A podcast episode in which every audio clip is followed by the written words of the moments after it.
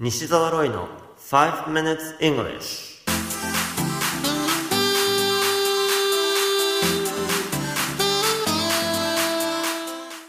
Good morning everyone こんにちは。イングリッシュドクターの西澤ロイです。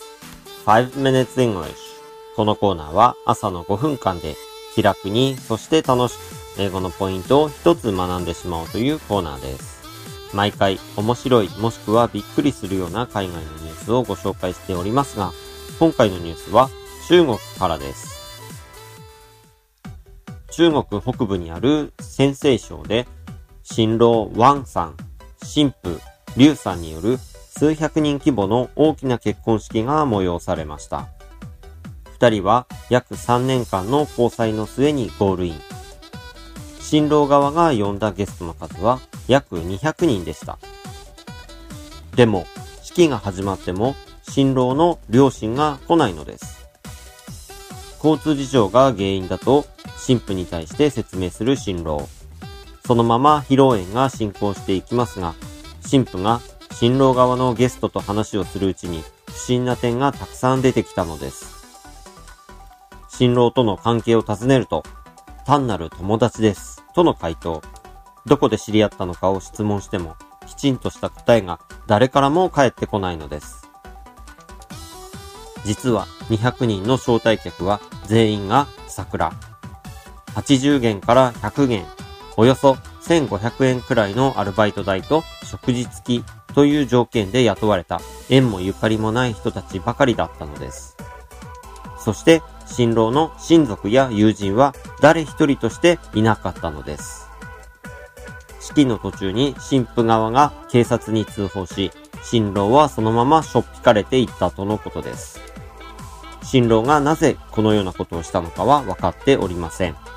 このニュース記事の英語のタイトルは Chinese groom arrested over fake wedding guests Chinese groom arrested over fake wedding guests 中国人の新郎、結婚式の招待客すべてが桜で御用。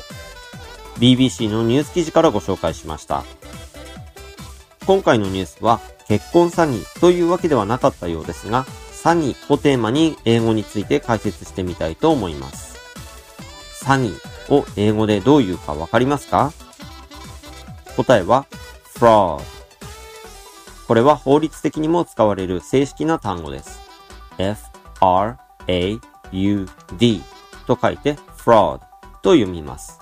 ぜひ2回リピートしてみましょう。fraud fraud 例えば、結婚詐欺であれば marriage fraud このように言うんですね。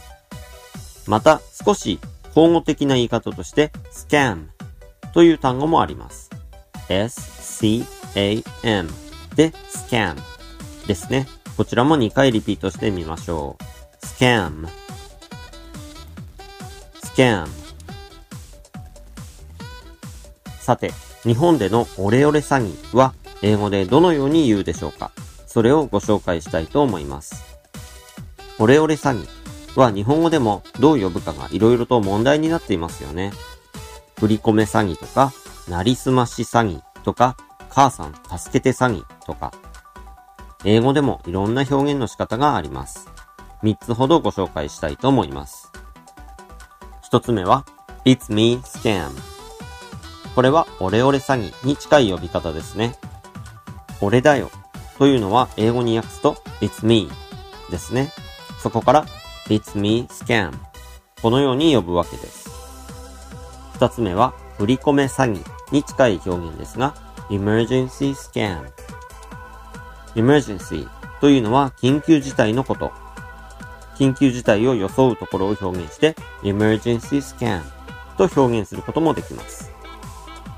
三つ目は Grandparent scam Grandparent は祖父や祖母のことですね。そういう方々のお孫さんへの愛情が悪用されてしまうというのは非常に悲しいことですが、詐欺に遭いやすい被害者を指して Grandparent scam このように言うこともあるんですね。You have been listening to 5 Minutes English お届けしましたのは、 English Doctor 西澤ロイでした。それではまた来週お会いしましょう。See you next week. Bye bye!